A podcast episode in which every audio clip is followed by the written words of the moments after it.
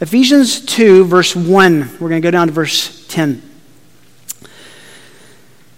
And you, being dead in your trespasses and sins in which you formerly walked, according to the course of this world, according to the prince of the power of the air, of the spirit that's now working in the sons of disobedience, among them too, among them, we too all formerly lived in the lusts of our flesh, indulging in the desires of the flesh and of the mind, and were by nature children of wrath, even as the rest.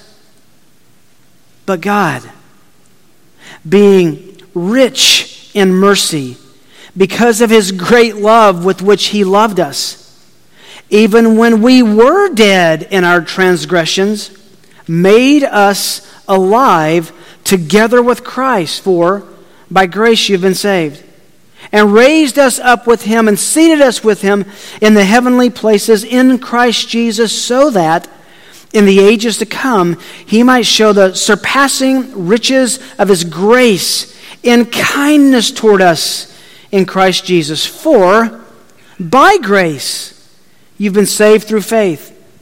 And that not of yourselves, it is the gift of God, not as a result of works so that no one may boast. For we are his workmanship, created in Christ Jesus for good works, which God prepared beforehand so that we should walk in them. One of the strangest, and I would even say more unexpected sensations of pop culture has gripped our generation. I didn't see it coming, to be honest. I should have seen it in the early days of my high school years when a, a series of movies began to show up on the big screen. And that is, our generation has become obsessed with zombies. The living dead. Taylor Leamy takes a tongue in cheek stab at this obsession in her article, would life insurance cover zombies? We asked the experts. I want to read you. It's just short, it's a very interesting article. She says this Zombies have been a fan favorite for horror enthusiasts for decades. From Night of the Living Dead to The Walking Dead, the zombie apocalypse is always a fascinating scenario to analyze. But one thing that is never addressed in the movies is life insurance for zombie survivors, for zombies and survivors alike. So we talked to the experts to see if returning to life in a less than ideal state would be covered under a typical life insurance policy. I know you've all been wondering this. We're operating on a few assumptions. First, life insurance companies are still operating during the possible zombie apocalypse. Secondly, that you have the ability to pay a premium each month to keep your policy active while scaring people away. The short answer is no, zombies are not covered. As it stands, a zombie would likely not be covered under traditional life insurance policies. Setting aside the breakdown in society that would surely accompany a zombie apocalypse, I think a life insurance company would be hard pressed to determine if someone who is a zombie is living or dead. Birkin, an expert from Woodward Financial Advisors, adds that since life insurance only pays at death, insurance companies would be more than likely to claim that the undead don't qualify and wouldn't pay the claim.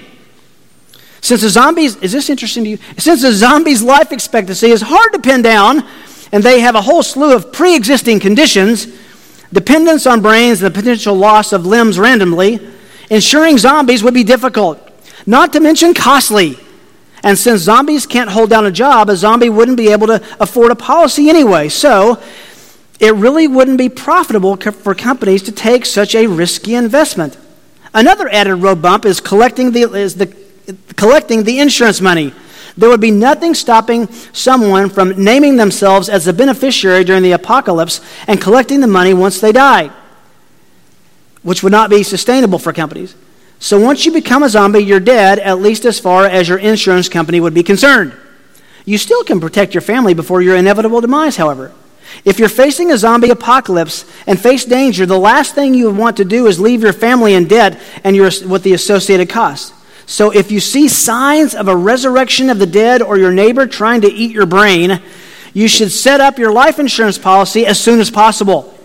Ideally, you would want to do it before the issue hit the news because premiums would skyrocket once zombies are roaming the streets. Undeniably, proving that you're a zombie would, will be difficult for your family, but we'll assume it won't be impossible. Jack Dolan, Vice President of Public Affairs at the American Council of Life Insurance, suggests that you meet with a financial advisor before the apocalypse to ensure your family is covered. Whether it's a zombie apocalypse or a regular long-term or regular long-term planning, the best way for most people to ensure they are financially protected is through walking through a life ins- working through a life insurance agent or another type of financial advisor, Dolan adds. How much would you need for coverage during the apocalypse? Well, deciding how much coverage you need for the zombie apocalypse is a little bit more complicated. But if you can afford it, get as much as you can.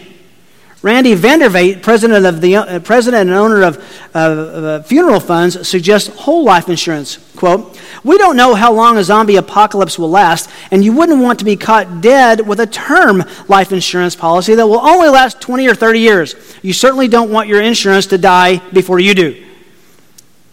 And then to sum up, insuring zombies, she says, would be too difficult and expensive for insurance companies even though your life insurance would end when you became a zombie. That doesn't mean you shouldn't invest in a policy at the start of the apocalypse. Insurance companies will likely treat your crossover as your death, so you would still be able to provide for your family one last time. Then it's on to a life of eating others' brains for you. Silly, tongue in cheek, but it talks about an obsession with the living dead. As silly as all those questions sound, as silly as that article is, as tongue in cheek and funny as it might be, it's important and it raises serious questions about the living dead. No, we're not talking about preparing for a zombie apocalypse. What we want to do, though, is understand life and death and living and dying. And that's the subject of the first 10 verses of Ephesians chapter 2. Paul lays out for us critical certainties about life and death and living and dying, and they are not intuitively perceived. In fact, it's a comp- compact curriculum on ontology and soteriology. What I mean by that is, Paul defines for us what life really is, what death really is, and how to e- uh, understand eternal salvation that God has provided. Said another way, these verses before us define a biblical anthropology, how we understand life and people. And the place Paul begins is a very dark place. It's a universally dark place, a universally dark reality for everyone, a universally dark past for every Christian. Paul shows us as people call it, the backside of the quilt. He reveals to us the stark reality of our existence. And it's this before coming to Jesus Christ, every one of us and every believer who has ever lived and who lives today is spiritually dead, though physically alive. They're not zombies, but they are the walking dead. Paul tells us that unbelievers are indeed dead men walking, spiritual zombies, if you will. Now, why start here in this explanation about salvation? Why would Paul start with the darkness before he gets to the light of the glory of God in salvation? Well, some friends have come along to help us here.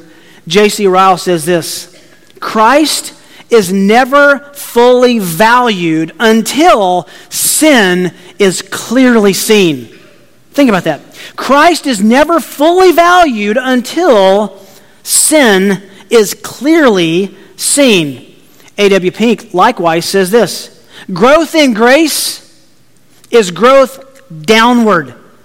It is the forming of a lower estimate of ourselves it is a deepening realization of our nothingness. It is a heartfelt recognition that we are not worthy of the least of God's mercies. End quote. I've come to conclude that one of the most useful tools Satan has is this convincing people that sin is not that big of a problem, maybe not even a problem at all. If you minimize your sin, if you underestimate your sin, if you depersonalize your sin, or if you stratify your sin, what I mean by that is you, you say some sins are worse than others, and other people's sins are worse than mine. If you look at sin like that, you will never understand the glory and wonder of salvation. If you just think of, a, of yourself as a good old boy or a nice gal who the Lord said, I want them on my team, you will never, never be moved in your affections about salvation that would motivate genuine and true pursuits of holiness. Sin has been passed down to each generation from Adam to the present day. Everyone is born with a perverse nature apart from God's grace. Our minds are darkened in sin, unable to understand the truth of God. Our hearts are defiled, unable to love the truth. Our bodies are dying, progressing to physical death. Our wills are dead, unable to choose right over wrong. We are morally unable to please God and that plagues every person from their entrance into this world. Last night I was holding my, my precious little grandson, Charlie. I was thinking about him this morning, going over my, my sermon, and just thinking, he came into the world as a residence of evil, just like us. You say, how can you talk about a, a, an infant and a child that way? Because that's exactly what David tells us. We were all born into that condition. If sin is not the problem, then the gospel will never be the solution. But he is really cute, by the way. Paul begins with this All unbelievers, everyone outside of Christ, outside of Christ's grace, are spiritually dead living under the power and influence of the world, living under the power and influence of the devil, living under the power and influence of their own fleshly desires. And that, may, that makes every person born by nature people living under God's rightful and coming judgment and wrath. So, here in verses 1 to 3, Paul's going to talk about the believer's life and condition BC, before Christ. What does life look like before Christ? Now, for believers to look at this, we're looking back at our lives. For an unbeliever, if that may be your, your state, you don't know Christ, you've never given your, your faith and trust in Jesus Christ as Lord and Savior, this is you. This is a description of you. Listen carefully to Paul. And as he gives us this picture, this view rather, he provides really two pictures or a zoom in shot one is with a wide angle lens that looks at the whole condition. That's verse 1. And then he zooms in the lens and looks at the details of that condition. Zooming in and showing us the details in verses 2 and 3. This is truly life, the life of the living dead. But the wonderful news for believers, it is life BC. This was our old life. And that's the point Paul's making here after chapter 1 and coming into chapter 2. So we're going to break it down, and we're only going to get, full disclosure, through the first one of these today two pictures of life before Christ. And since we're not going to get there, can I just show you where we're going? First of all, we're going to look today at the state of the unbeliever's condition, spiritually dead in sin. That's the assessment. That's the wide angle lens. That's the big picture. But secondly, and, in our next study, we'll look at the details, not the state, but the details of the unbeliever's condition, which is that we are irrepressibly, uncontrollably alive to sinful influences. So we're dead in verse 1, we're alive to sinful influences in verses 2 and 3, and we'll see that that means living according to a godless worldview, living according to satanic, a satanic agenda, and living according to an ungodly nature. But again, we will be there in just a few weeks. So just hold on to that. We're just going to look at that first one today. The first picture of life before Christ, the widest angle, the state of who we are as unbelievers, spiritually dead in sin, verse 1. Paul writes this, and you were dead in your trespasses and in your sins. We discussed so many times that when you're studying a passage, the first three most important uh, principles to apply to interpret that passage appropriately are what? Context, context, context. What is the context? This verse, these verses don't just come out of nowhere, nor do they lead nowhere. These verses immediately are preceded in, by, in chapter 1 by a, a real theological on ramp to understand verse 1 of chapter 2. Let's go back a little bit. Look at verse 20. Paul is focusing on the power of God that raised Jesus from the dead. Chapter 1, verse 20. Talking about salvation, which he brought about in Christ when he, God, raised him, Jesus. When God raised Jesus from the dead and seated him at his right hand in the heavenly places far above all rule and authority and power and dominion and every name that is named, not only in this age, but also in the age to come, every location, every age, every sphere, supernatural and temporal. He put all things in subjection under his feet and gave him as head over all things to the church, which is his body, the fullness of him who fills all in all. One of my favorite musical devices, I'm not a good musician, certainly uh, uh, not a great musician, but I love the study of music. And one of the things I love as a technique is called a, a pedal tone. In, in some uh, pieces or some songs, a pedal tone is used to sustain suspense and to stitch different phrasings in a song together. Typically, it's the lower end, it's, it's the bass or for us, it's, a, it's, the cello, the lower notes, or a chord that is played all the way through a verse or a chorus. It's a phrasing that stays on that same note, and the rest of the movement, the, the, the chords move around that note, but it stays the same. Well, there's a pedal tone in this passage, and it is the movement from death to life. The transition here is from God raising Jesus to life from the dead back in 120 to Christians being raised from death to life in verses 4 and following of chapter 2. This all happens because we are in Christ. A believer has solidarity with Christ. What God did in Christ, through Christ, for Christ, in Christ, with Christ to and for us matters because we live in Him. So God raised Jesus from the dead. That had meaning and significance for you and me as believers who are spiritually dead and can be raised from death to life. That's the point He's making. Note the similarity, by the way, in chapter 2 with the wording. This is interesting. Look at verse 1. You were dead in your trespasses and sins. Now look down at verse 5 even when we were dead in our transgressions. That's a sandwich. Two things said about the same reality and with data in between.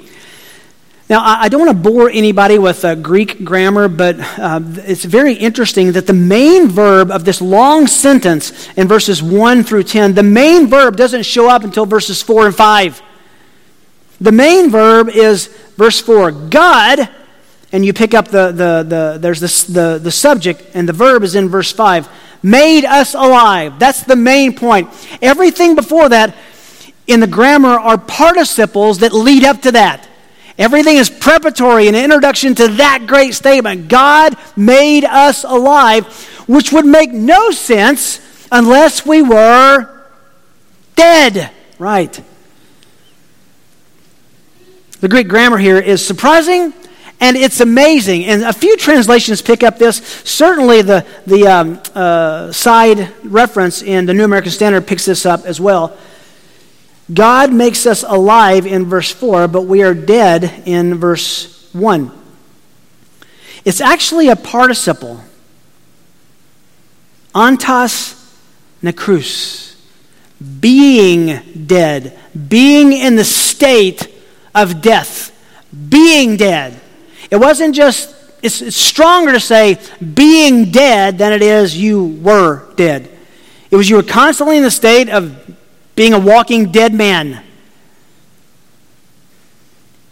So, in this introductory parenthetical section that leads us up to finding out what God did to make us alive, Paul tells us that we needed to be made alive because we were in the state of being dead, spiritual deadness.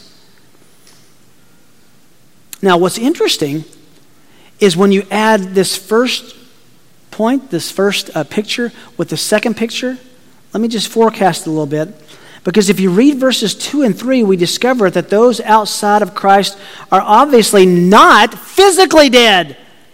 Quite the contrary, they're very much alive. Look at verse 2. Among them, too, we all formerly, what's the word? Lived. Wait, wait, wait, wait.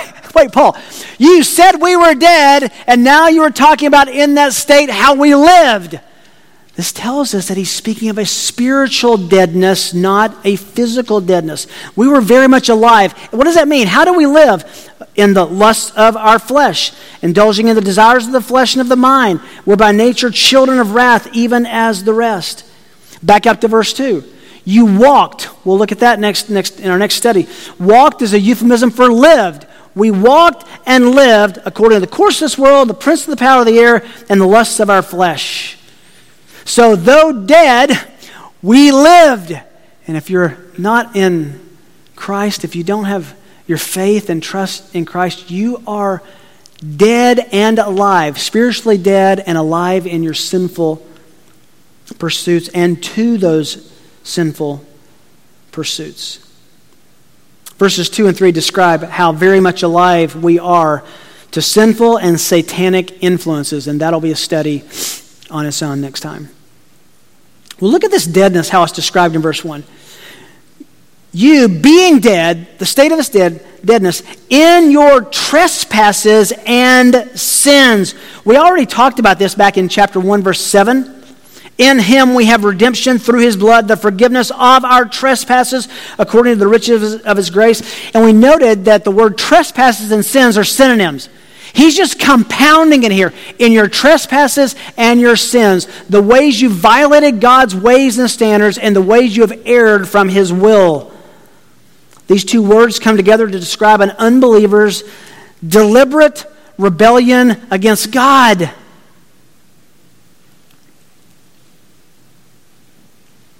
All of those outside of Christ are spiritually dead. And even though they are dead, they are still capable of cosmic mutiny against the Creator.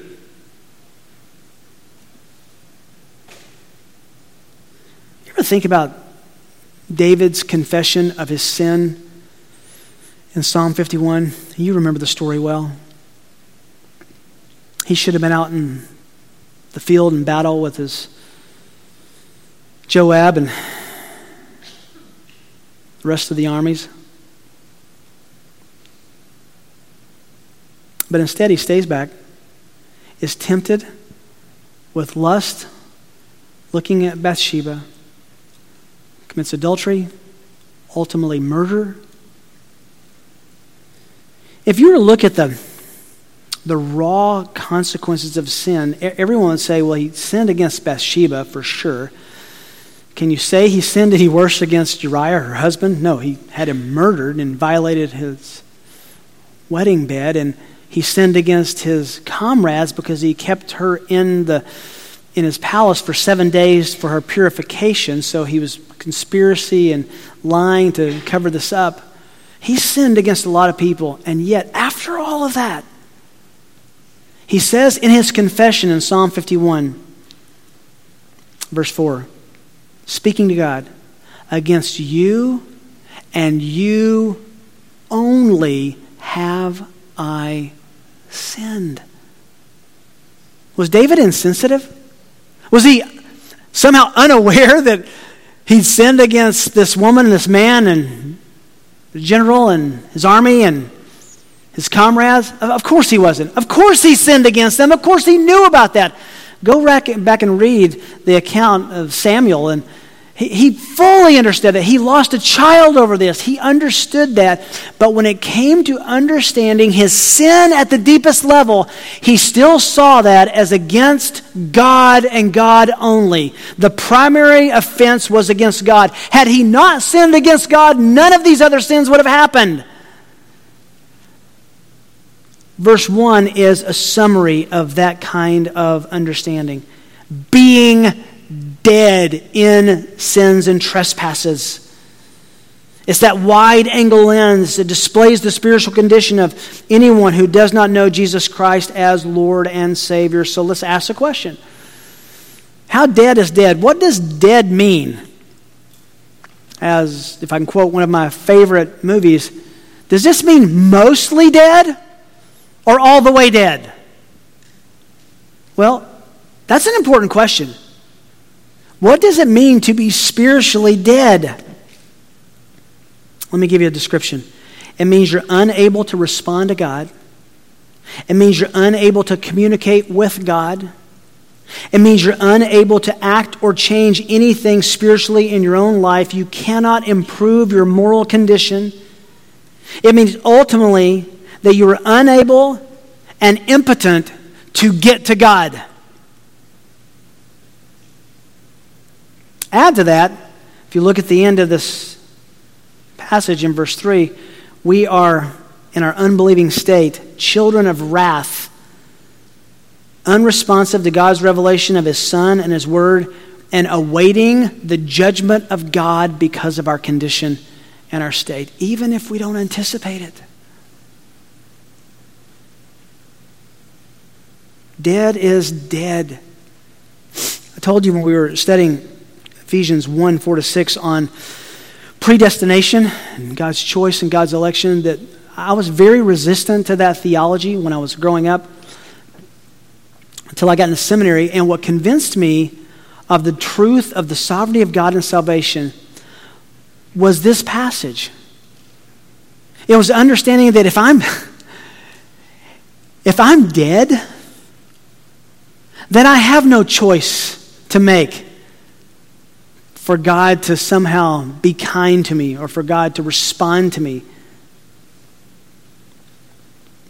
Look back for a moment at chapter 1, verse 3 in this, in the shadow of the first three verses of chapter 2. Blessed be the God and Father, chapter 1, verse 3. God and Father of our Lord Jesus Christ, who has blessed us with every spiritual blessing in the heavenly places, and as we said, exhibit A, just as he chose us in him before the foundation of the world, that we would be holy and blameless before him. There's an obvious implication here that God chose us because we would not have chosen him. There's a song that I grew up with, and the chorus goes, I believe, I believe, because he made me to believe.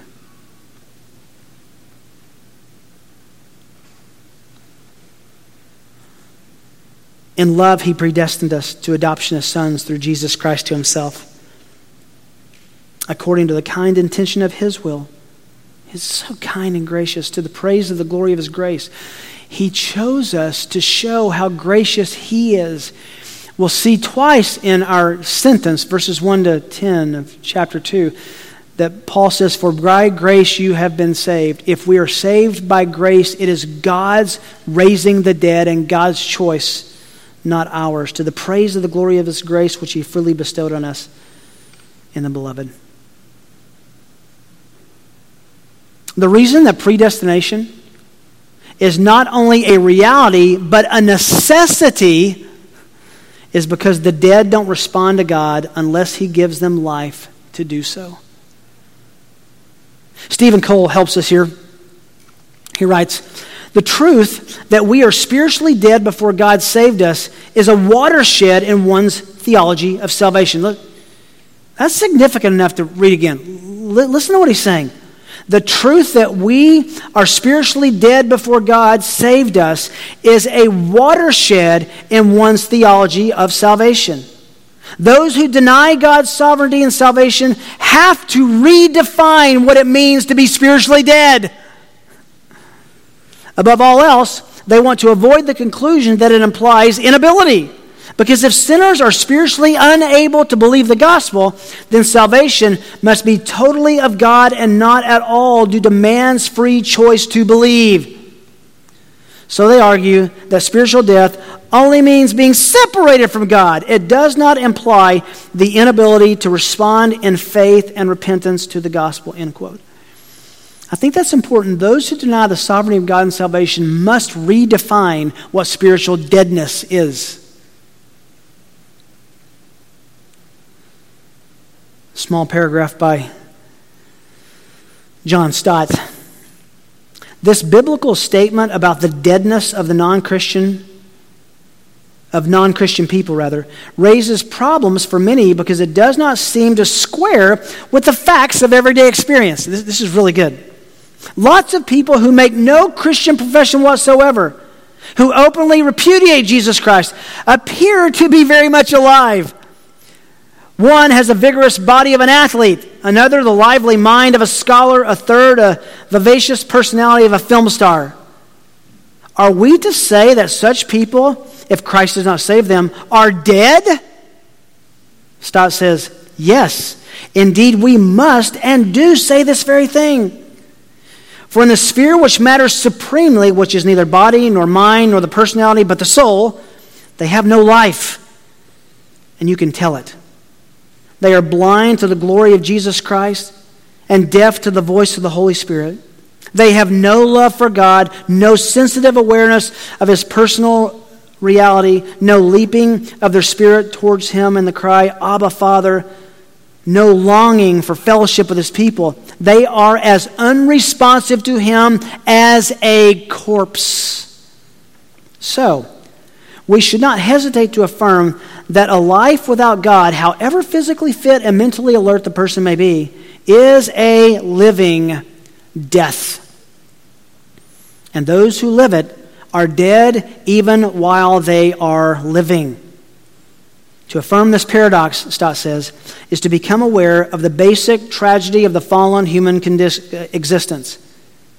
It is that people who were created by God and for God should now be living without God. Indeed, that was our condition until the Good Shepherd found us. End quote. Let's remember where we are in this study of this passage. We've just talked about, Paul has just talked to us about the spiritual blessings that God has bestowed on us, all flowing from the gift of salvation. In order for us to deeply understand that now in chapter 2, he says, You do understand what a miraculously big deal it is to be converted by God. You do know what he converted you from. He didn't just give you some improvements. This wasn't a tune up, this is a new car. This is new life. This is a resurrection spiritually.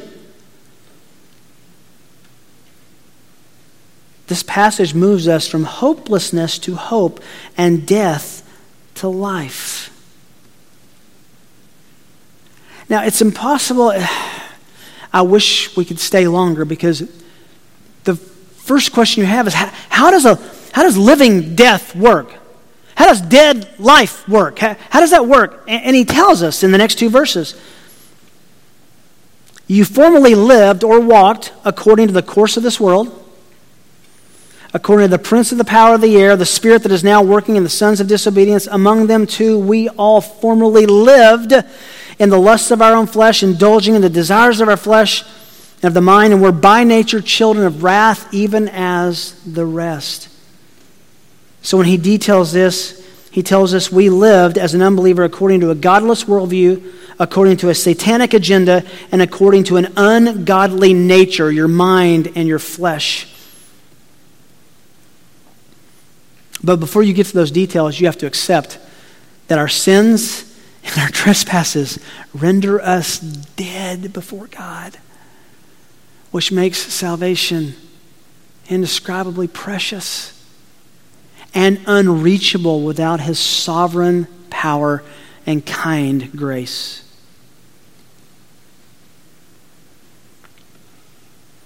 Well, just from this first verse and this first point, this first portrayal, this picture of life before Christ, I've pulled away a few takeaways, and you're welcome to have these as well.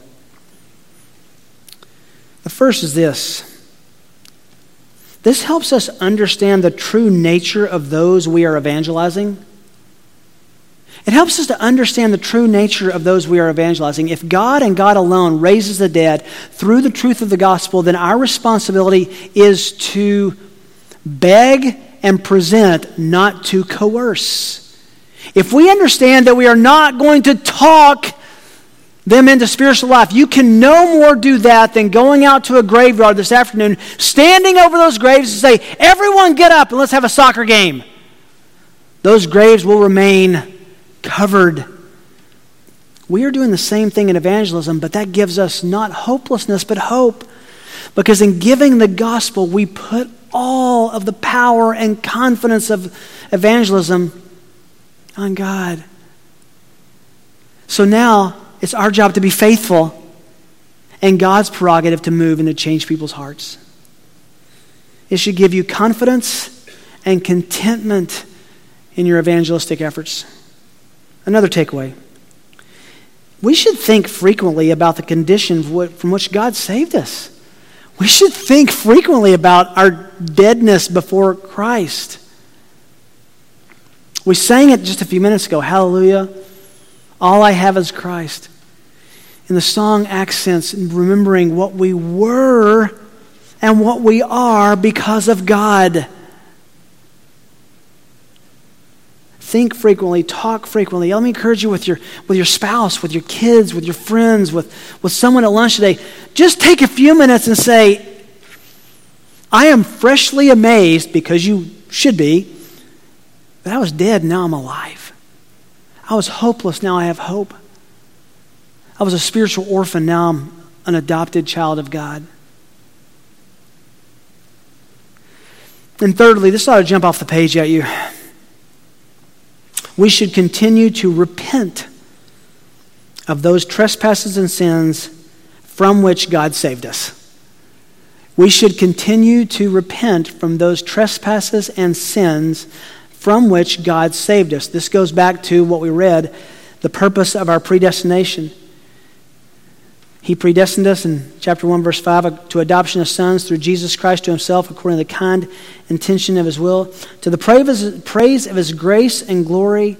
Why?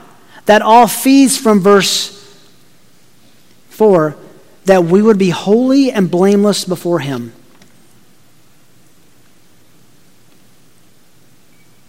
Salvation should change us. Romans chapter 6, verse 1. What shall we say then? Are we to continue in sin that grace may increase? Never, never may it be. May it never be. Then he's asked this question How shall we who died to sin still live in it? So if we were being dead in our trespasses and sins, and where God has made us alive by grace, then if you go down to chapter 2, verse 10, we are created in Christ Jesus for good works, for repentance. Our reminding ourselves of the dead state from which we were raised should remind us to repent from those trespasses and sins which, which characterized our pre Christian experience. John Owen talks about this, and really, he really says everything about uh, this in, in the title of a book. Think about this. Just think about it.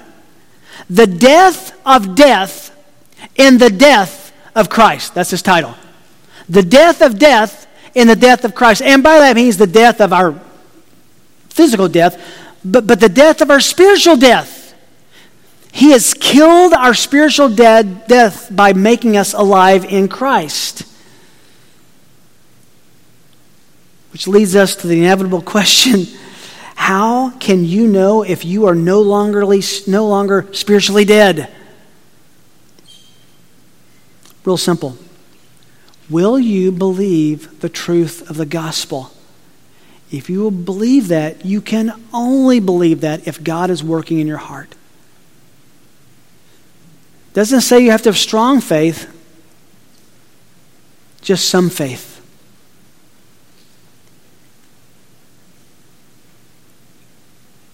And then following on that, do you believe and are you pursuing a life of holiness? Does sin bother you? We were dead, being dead in our trespasses and sins, and life in God brings us to a place where we hate those sins. We're repenting from trespasses and sins. That's the broadest brush. That's the wide angle lens. In verses 2, he focuses the lens down and says, Let me tell you the details of this death. And it's humbling, it is sobering. We have an irrepressibly godless worldview, living according to a satanic agenda, and we have ungodly natures. And when we start unpacking this, it, it's incredible that God saved us from such a hopeless condition. Well, if that's you, can you thank God for that today and be freshly amazed at grace? It's very possible, though, that you don't know Christ, that you are still spiritually dead. And what will wake you up from that grave of sinful death is believing that God sent his son Jesus to pay for those sins by his death on a cross. And says, If you believe that I killed my son instead of my wrath being poured out on you and raised him from the dead, and I offer you eternity in a relationship with me, you can be saved and become spiritually resurrected from the dead.